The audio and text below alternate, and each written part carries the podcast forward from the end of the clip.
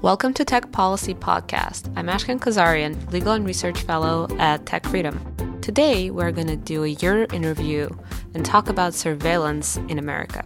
Joining us is Michelle Richardson, Deputy Director of the Center for Democracy and Technology, Freedom, Security, and Technology Project, and Senior Fellow at GW Center for Cyber and Homeland Security. Michelle, thank you for being here. Thanks for having me. So, Michelle, um, do you mind starting off by telling us about all the wonderful ways that American government can spy on its citizens?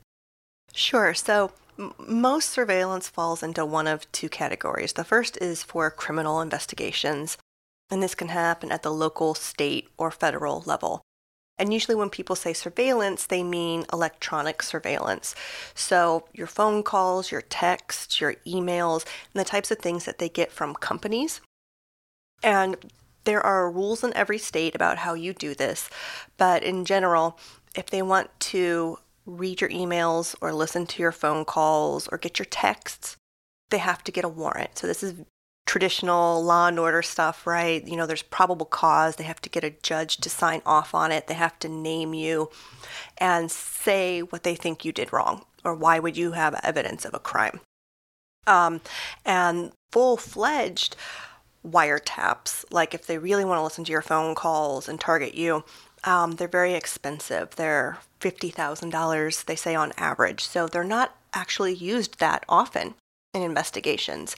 Um, it is easier though for them to get records, so they can go to your phone company or your email provider and just get the records of who you're communicating with.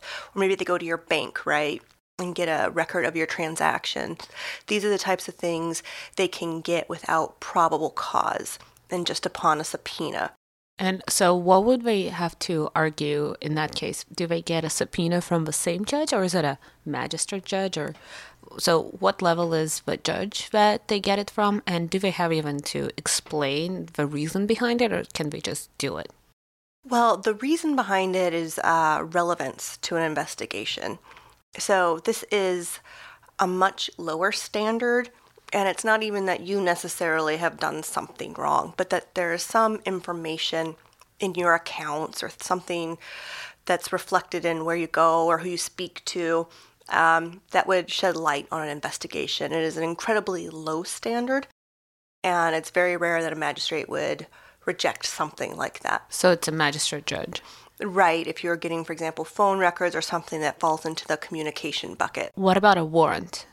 That uh, again goes to a magistrate, oh, federal okay. judge. So it's the same judge, the magistrate judge. Yeah, yeah, and it's actually easy for them to do this. There's uh, usually duty judges, right? You often hear all of these examples about why they need big, scary tools because there's always a ticking time bomb or a kidnapped child. But um, you know, there's always a duty judge that could be reached by cell phone in emergency circumstances.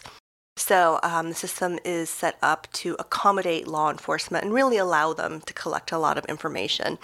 And you know, all of this is just sort of the electronic and the communication data. You know, they still have the old like gumshoe ideas of uh, investigations, right? They could talk to your neighbors and the people you work with. They could um, follow you in public. They could try to find video from security cameras on the street, you know. So there are, uh, there are other ways for them to collect relevant information and find the bad guy, right? So, yeah, so the big brother is always watching. right. And that's just the criminal cases, right? Which there's more of a nexus to something criminal. And the intelligence and homeland security surveillance, though, is a little bit different.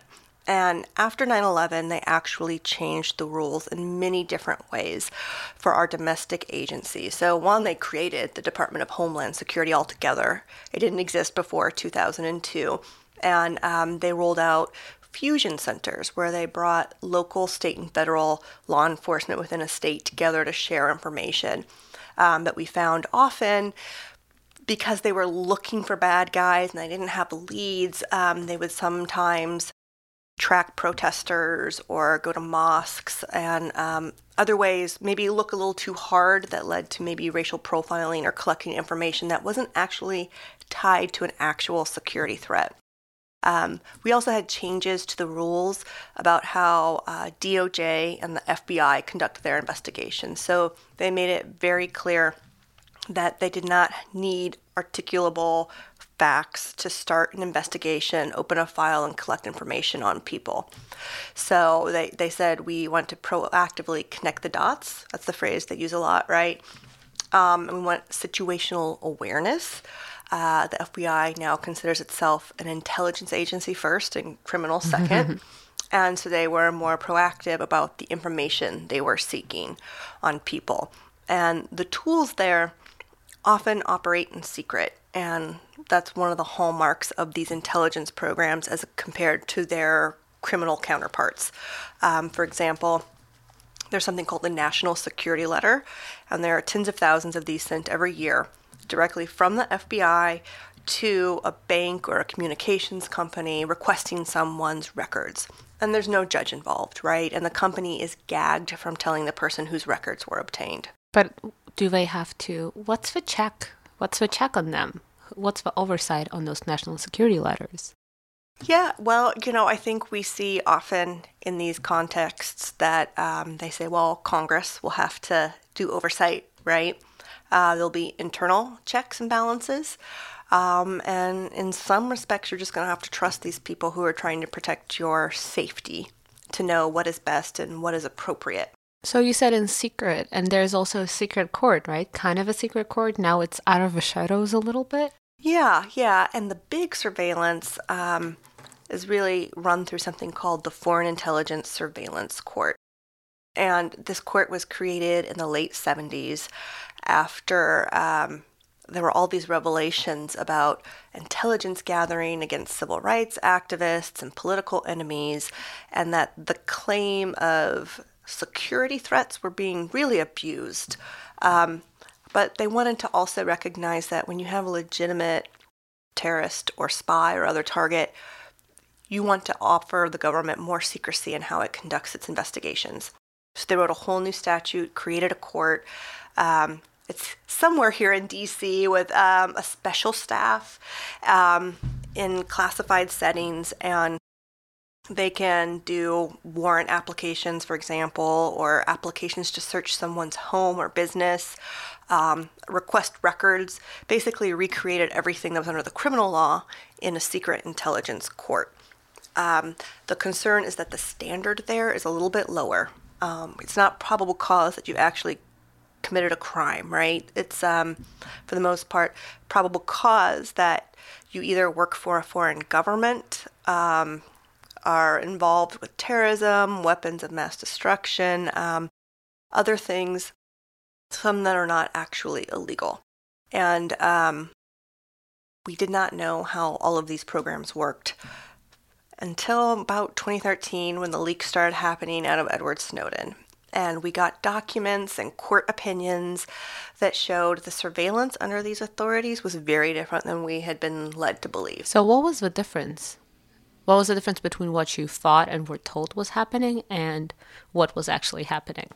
Right. So, I'll give you an example. So, the Patriot Act changed the way the government could request records. And the right? Patriot Act is the one that was passed after 9 11. Right. Just a couple of months mm-hmm. after 9 11, 2001 um, they said you no longer need probable cause to get records and request so called tangible things. Um, we're going to say it's just relevant to an investigation. And there was a sunset on that authority, and I actually worked at the House Judiciary Committee in 2005 when uh, the Justice Department had to come up and explain how they used it. Now, they never mentioned, as we found out much later, um, that they were using it to request every single phone record on a rolling basis every 30 days from US phone companies, right? Every single person who they had. So every single record Verizon has, every single record T-Mobile has, AT&T. Yes, it was basically send over everything you got, anything you're keeping, right?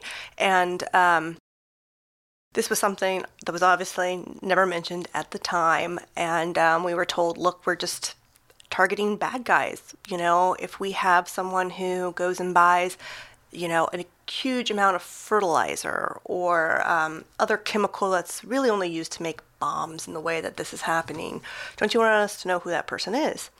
And um, that's what we have found with the intelligence collection. If it's not very, very closely watched, they um, stretch the normal meaning of a lot of these tools. Just to be on the safe side.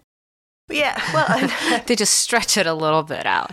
Well, and that's where we get back to a secret court, right? So something like the phone records program where they said everything's relevant, or it may be, we don't know what is, so we need to seize all of these records now, mm-hmm. and uh, we so we can search them later.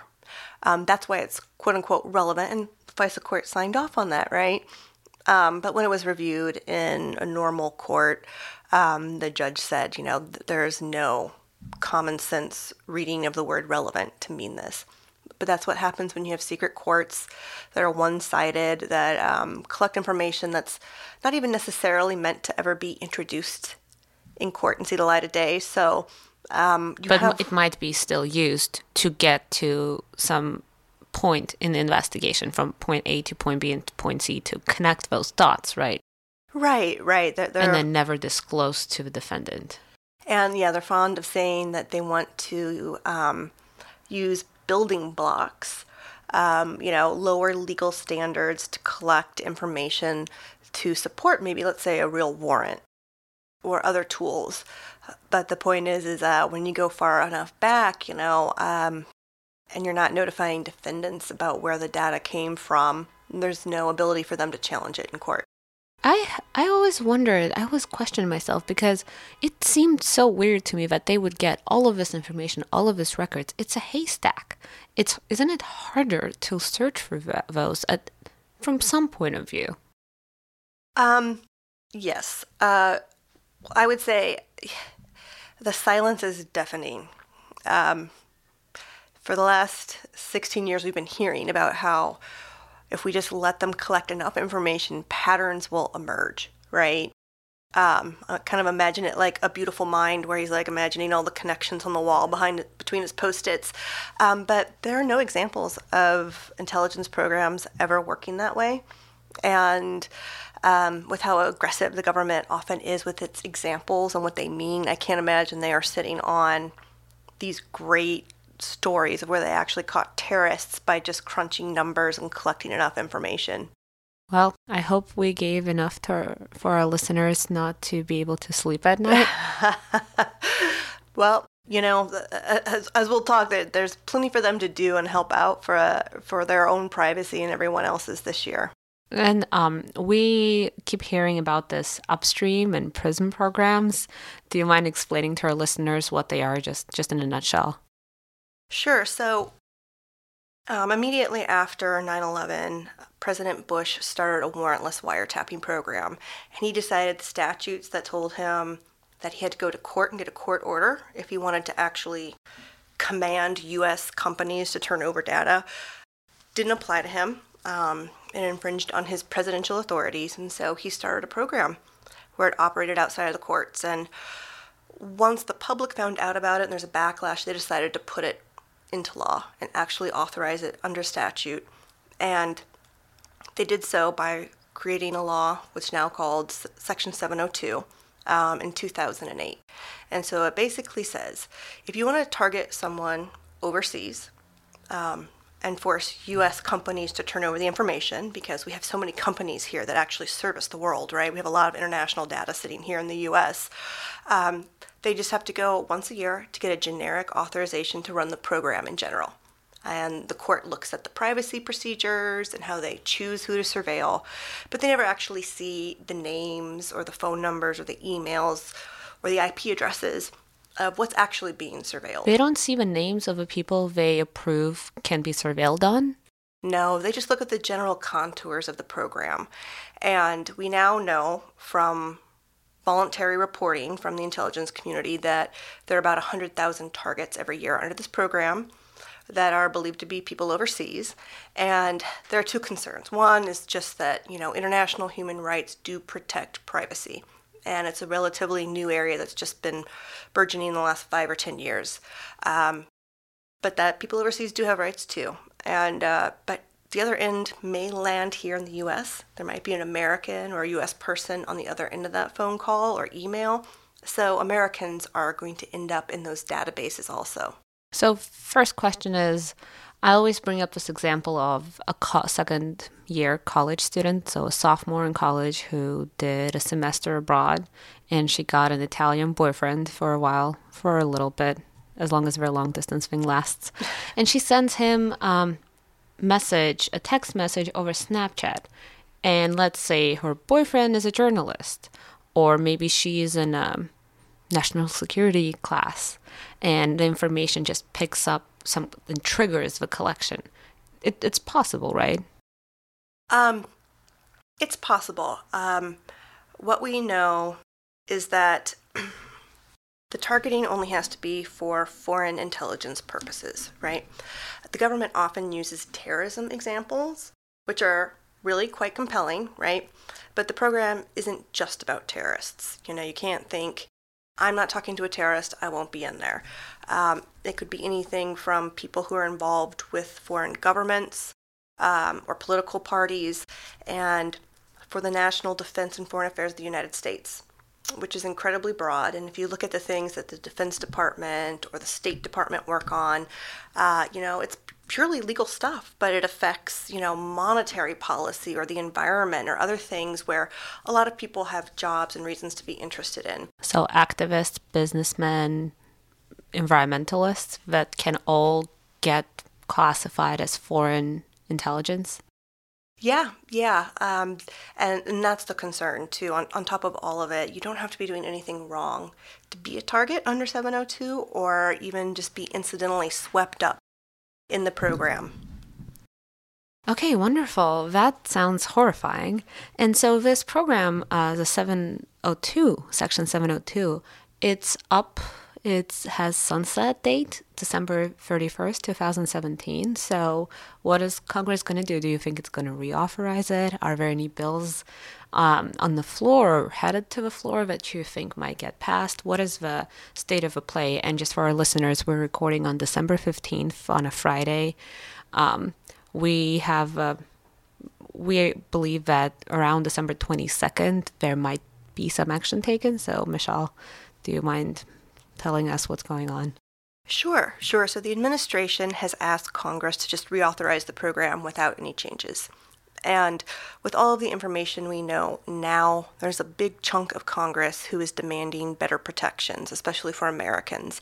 And they want some sort of process that wouldn't necessarily limit the bigger overarching structure of the program. They're not saying let's go back to getting individualized warrants on people overseas just because they have a Gmail account or a Facebook account.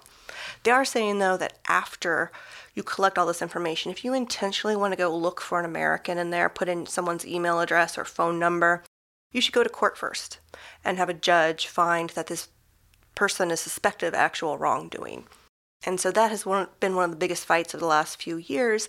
And as we come down to the end of the year, and Congress really wants to go home and start their Christmas break. Um, the battle is over whether something like that will pass. And so we have several bills now, and um, most of them do not touch this in a meaningful way. Um, we're actually surprised about this. The House has voted many times, led by libertarians like Mr. Amash and Mr. Massey, Um, to be very strict and say, no, you just flat out need a warrant. It doesn't matter what agency you're from or what you're trying to get and the conversation now has really narrowed down to what the FBI should be doing. Since they do operate domestically, they are more um, U.S. person focused. You know, there are higher stakes there than when the NSA does it. And we have a couple of bills that came out of the intelligence community, or excuse me, out of the intelligence committees. that might have been a Freudian slip there. that um, would not require the FBI to get a warrant. They would be allowed to access the American information without any sort of court review. Um, and we do have one that's out of the House Judiciary Committee with Mr. Conyers, Nadler, and Goodlatte, and it um, would require a warrant in very narrow circumstances. It would just say if this is purely for criminal investigative purposes, without any foreign intelligence purpose, you should get a warrant.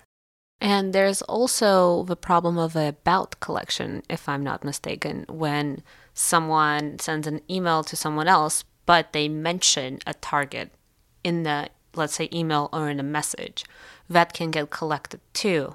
and swept into the database and then searched in the database, correct? Correct. Um, I think I dodged your question earlier about upstream and Prism. And there are two ways that the program works. One is usually called downstream or Prism, and that's where they go directly to Google or Facebook um, and say, I want this person or this email address. Um, the other way, though, is called upstream, where they work with the telecommunication providers at the backbone itself. And there they do different types of searches and it returns different types of information. And the FISA court, in an opinion several years ago, said this is actually more dangerous the way they search. Upstream, it's returning things that are wholly irrelevant and things that are purely domestic and partly because they're not searching just for communications that are to or from the target, but about the target. And so they instituted special rules to say, look, um, if this isn't to or from the target, you need to minimize out the data. And we found out earlier this year that they were having problems implementing the privacy rules properly, and so they had to stop that type of searching altogether but they don't want it codified. That's right. That's right. Um, the NSA has said they may try to restart it. Right now, they're focusing on what went wrong because they weren't Im- able to implement the privacy rules. They weren't able to find a fix over six months where they were back and forth with the court saying, you know, give us more time. We want to find a way to restart this properly. Um, but they couldn't. And so they may try to restart it in the future. And we see the House Judiciary Bill with Goodlatte and Nadler um, trying to put an end to it altogether. Yeah, and um, another thing that I've noticed when I looked at all of those bills is some of them have a sunset and some of them don't. The White House says, let's reauthorize Section 702 authority without any even sunset, i.e., forever, I guess. Yeah. Um, some of them have six years sunset, which means Congress reassesses the need for the program and the privacy protections that it has um, in six years. Some of them have four years. Um, most of them try to put a reauthorization end date on a non election year so that political side doesn't play into it, I guess. But do you do you think that there will be a sunset in whatever half baked or maybe full on reform these days? You don't know what's going to happen, but. Yeah, yeah. So I think that's the only thing that's certain at this point. Um, Congress does recognize that they do not get answers on these sorts of programs unless the administration is forced to come up and justify it so that the program can continue. And so, um, people left, right, or even people who support the programs still want a sunset so they can have the continued oversight. So, I think that's pretty certain. Um, big question of how long it will be. Uh, we hope it doesn't go much longer than four years because that's still a pretty serious chunk of time. Yeah. And so let's segue a little bit from there and talk about 2018. You know, people do a lot of resolutions and uh, things might break within the first week of 2018 and the new year. Right. But what do you think uh, 2018 holds for our privacy rights and um, surveillance wise? What are the next battles that the privacy advocates are going to have with the uh, intelligence community obviously respectfully and in a in a nice manner. Yeah, so it's hard to predict. Um, the last few years, we've had these sunsets, right? And so they force an issue, and um, it has given us something to work on, and the administration couldn't get out of it. Um, so you end up often having to respond to policies as they arise. And so something hot right now is immigration and how surveillance is used to enforce our immigration laws. So I think you'll see in 2018 more focus on new technologies that are being rolled out at the border. Things like facial recognition or using drones. And um, these have been around in some form for a long time, right? Maybe used by local law enforcement or the private sector, but this might be one of the first really big rollouts we see by the federal government and their adoption of this type of technology. What what type of technology are we talking about? Are we talking about collection of passwords at the border, or is it some kind of facial recognition? Yeah. So um, first, the the passwords at the border that is um, something that is done both by paperwork and also just by people who cross the border who are physically asked to hand over their phone, and um, This is something that is part of a weird exception to the warrant requirement. Um, really doesn't make much sense. They basically say if you're close to the border, it's now a security issue, and so the normal Fourth Amendment rules don't apply. So they are able to search your phone without a warrant.